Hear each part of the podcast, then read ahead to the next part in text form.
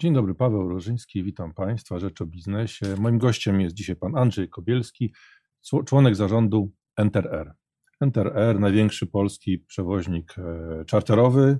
Przypomnijmy, mm, Neckerman zbankrutował niedawno. Oberwaliście? Dzień dobry panu, dzień dobry państwu.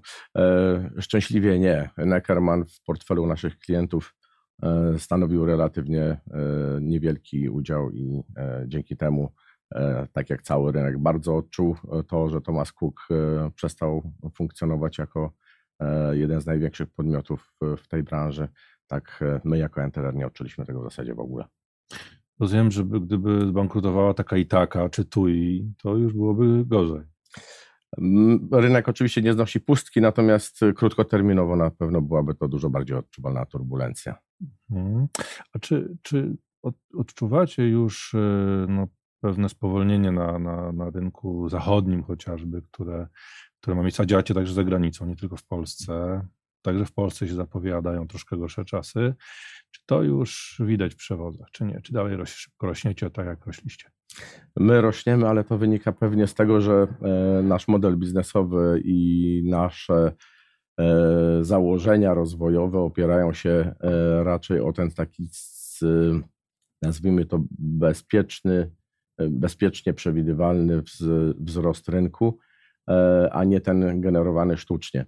Dość rzec, że w ciągu ostatnich trzech lat e, na rynku europejskim, e, czy z rynku europejskiego zniknęło ponad 500 samolotów. Oczywiście one w jakiejś części zostały uzupełnione przez podmioty czy linie lotnicze, które operują nadal, natomiast łącznie bankructwa chyba ponad 20 linii lotniczych zmiotły z rynku 500 samolotów, które nimi operowały. Sam mhm. Air Berlin to było e, ponad 300 samolotów. No tak, ale czy dotyczy to także linii czarterowych? Takie to dotyczy, znaczy nazwa linii czarterowej to jest pewien, pewna zaszłość. My obsługujemy rynek podróży wakacyjnych, czyli ten segment ludzi, którzy podróżują na wakacje. Nie ci, którzy latają w celach biznesowych, nie ci, którzy odwiedzają rodziny i, i, i przyjaciół, e, czy robią city breaki, E, chociaż tych w jakiejś części tak, natomiast głównie to są ci, którzy lecą na, na wakacje. I ten rynek w całej Europie, wydaje mi się, że również w Polsce był zdecydowanie nadoferowany i to spowodowało e, właśnie bankructwa e, wspomnianych ponad 20 linii lotniczych. Dotknęło to również polskiego rynku, z którego zniknął bardzo duży operator Small Planet Airlines, który na polskim rynku y, latał dziesięcioma samolotami. No i Państwo skorzystaliście na, na tym bankructwie, krótko mówiąc, no bo jednak to była spora linia. Spora linia, spora tak? linia. Yy, Wasz udział to... wzrósł, rozumiem, znacząco, jeśli chodzi o udział w polskim rynku czarterów. Ile on teraz wynosi mniej więcej? E, do tej pory wynosił e, lekko powyżej jednej trzeciej, natomiast e, w tym, w tym roku sądzę, że powinniśmy się zbliżać do, do być może nawet 50%, ale sądzę, że 40% przekroczymy.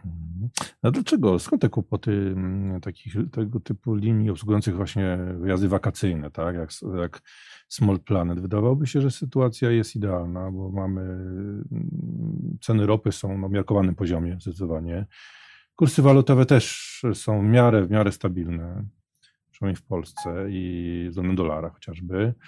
Co jest takim czynnikiem? No i właśnie, jeszcze Polacy mają duże portfele.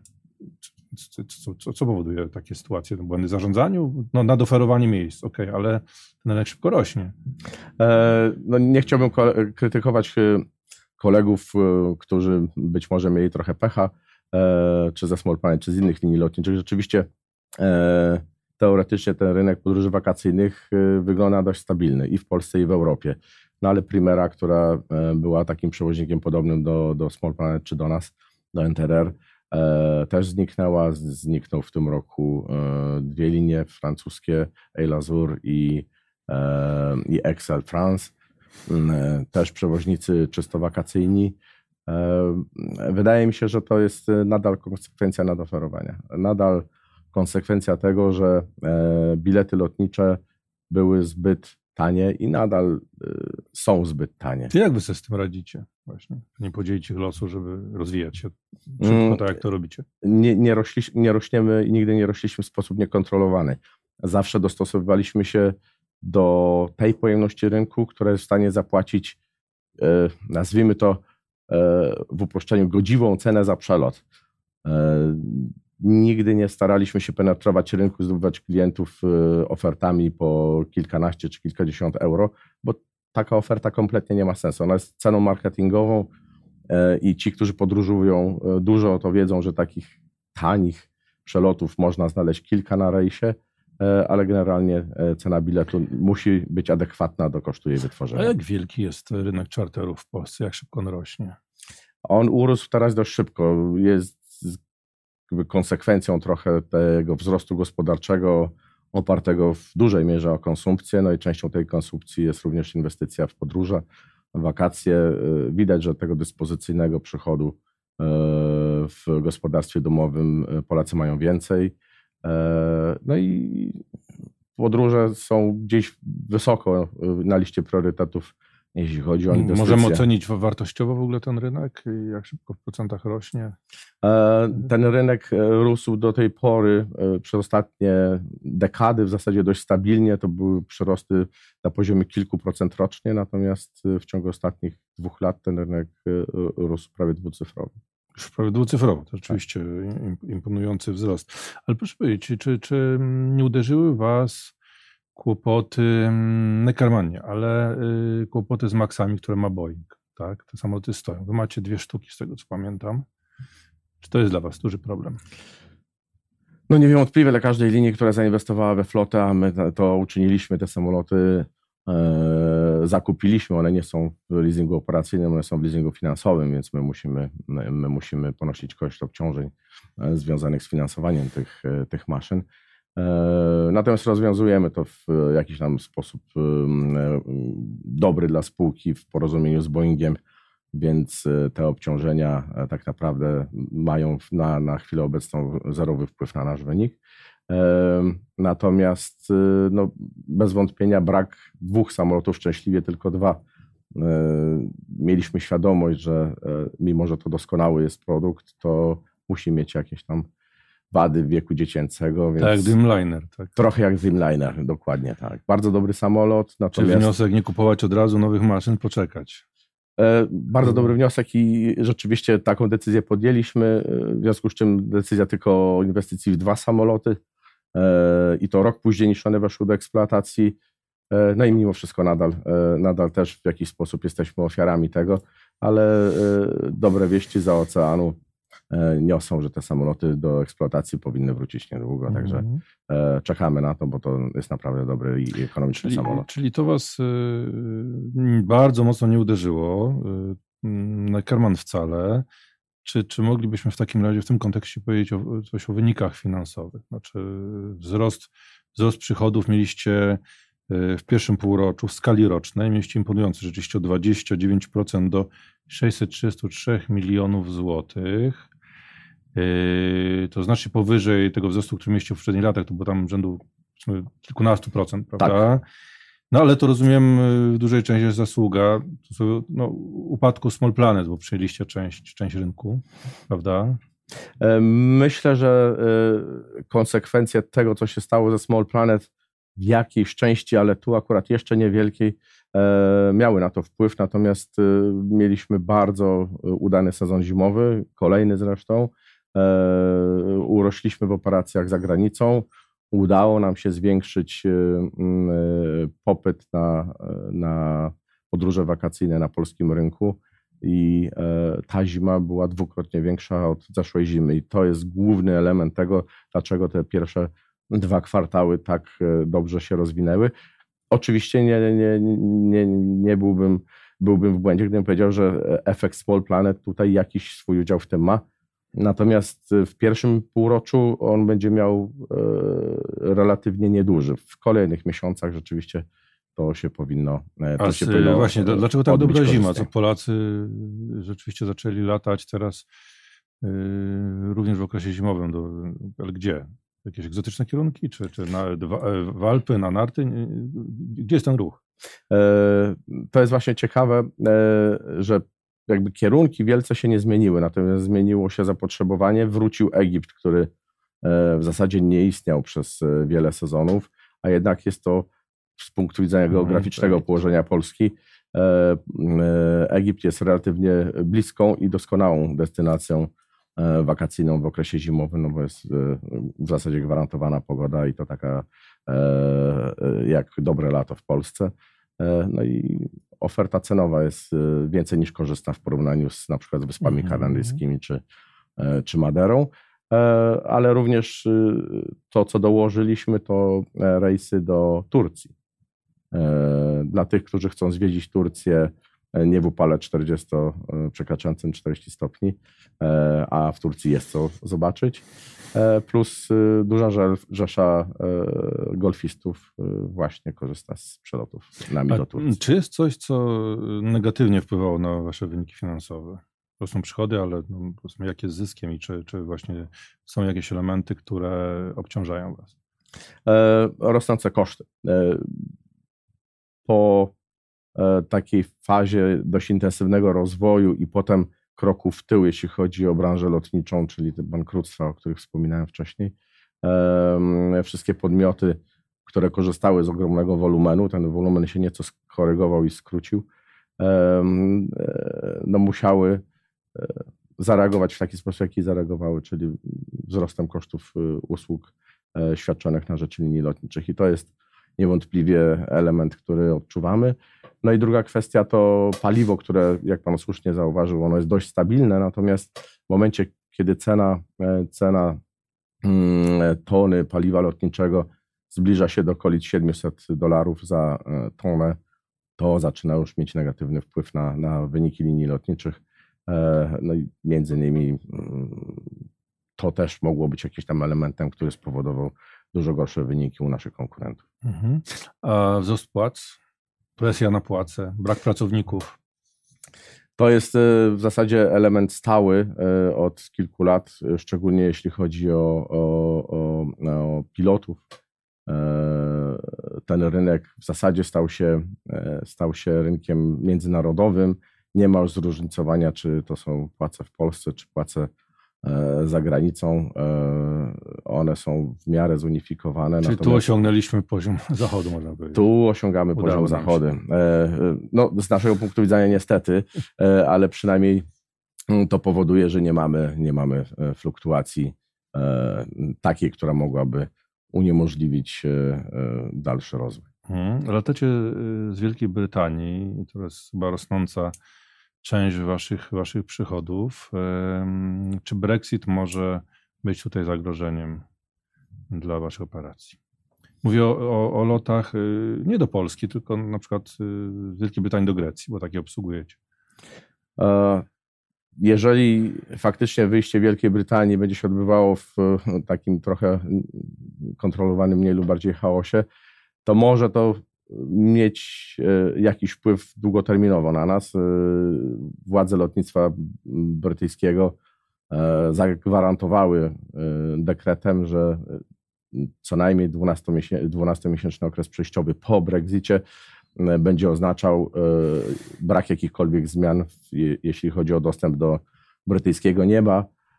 Więc czy Grecja, czy Hiszpania, czy inne kraje, do których operujemy, sądzę, że nie będą nie będą e, wnosiły sprzeciwu, e, no bo w końcu przewozimy tam brytyjskich klientów, więc byłoby to trochę wbrew logice mhm. E, gospodarczej jako takiej. Może spróbujmy troszkę prognozować, jaki ten rok w ogóle może być dla Was, jaki może być rok kolejny, tak? czy kolejne lata. Czy będzie dalej rozwój taki tak szybki jak do tej pory? 29% wzrostu. Jesteście w stanie powtórzyć taki wynik w przyszłym roku? E, powiem szczerze, bałbym się, e, aby takie tempo utrzymywać co roku, no bo to by prowadziło do rzeczywiście e, ogromnej dynamiki wzrostu naszej, naszej firmy. No, I e, zastanawiałbym się, jak organizacyjnie byśmy wytrzymali tego typu tempo, bo to też trzeba mieć na uwadze, że jakby infrastruktura, którą zarządzamy, zasoby ludzkie, no muszą iść zbliżonym rytmem. E, na ten, na ten wzrost byliśmy jak najbardziej przygotowani i on był planowany. E, nie oczekuję, że koniunktura na polskim i zagranicznych rynkach będzie nadal tak dobra, jak była w ciągu ostatnich trzech lat, czy tam dwóch lat. E, raczej spodziewam się lekkiego zwolnienia i ustabilizowania. To zresztą widać po tym, jak zniknął Thomas Cook. największy gracz na rynku brytyjskim.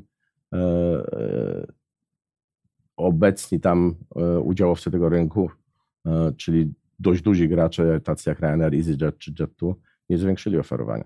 Jedyne co zrobili, to podnieśli ceny na, na, na swoje produkty. A u nas pan spodziewa się jakiegoś scenariusza podniesienia cen?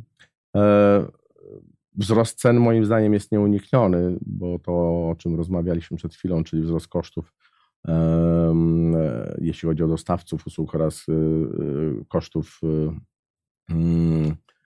załogi jako takich, myślę o wszystkich pracownikach, no, będzie wymuszał na nas jakieś tam korekty cenowe oczywiście. To by się przyłoży, przyłożyło na ceny wycieczek no, z pewnością, prawda? No, na pewno jakiś tam pośredni wpływ ma, z tym, że my mówimy tutaj o wzrostach na poziomie kilku, kilkunastu złotych na, na, na fotel, więc to nie jest w cenie pakietu, która średnio waha się powyżej 2000 zł, to, to, to, to nie jak, powinno być odczuwalne. To jak szybko może rosnąć ten rynek i wy na tym rynku w najbliższych latach? Rozumiem, 29% będzie trudne, ale myśli pan, że utrzyma się taki dwucyfrowy poziom co roku, jeśli chodzi o przychody? E, staramy się, ale tak jak, tak jak wspominałem, no, dla nas istotne jest, aby utrzymywać rentowność, żeby no nasza spółka, która... A będziecie w stanie utrzymać ją na tym poziomie obecnym? Ile ona w tej chwili wynosi? To jest... E, no w tej chwili zmieniły się e, przepisy mhm. MSSF, w związku z czym E, ta, e, nasz EBITDA e, wzrósł o ponad 300%, ale to jest wynik de facto Sztuczny, sztucznie mhm. wynikający z tylko zapisów księgowych, co jest pozycją kosztową, co jest pozycją amortyzowaną. Natomiast no, marże i wynik na działalności operacyjnej, ten, który mieliśmy do tej pory, będziemy starali się utrzymać. Mhm, rozumiem. A proszę powiedzieć,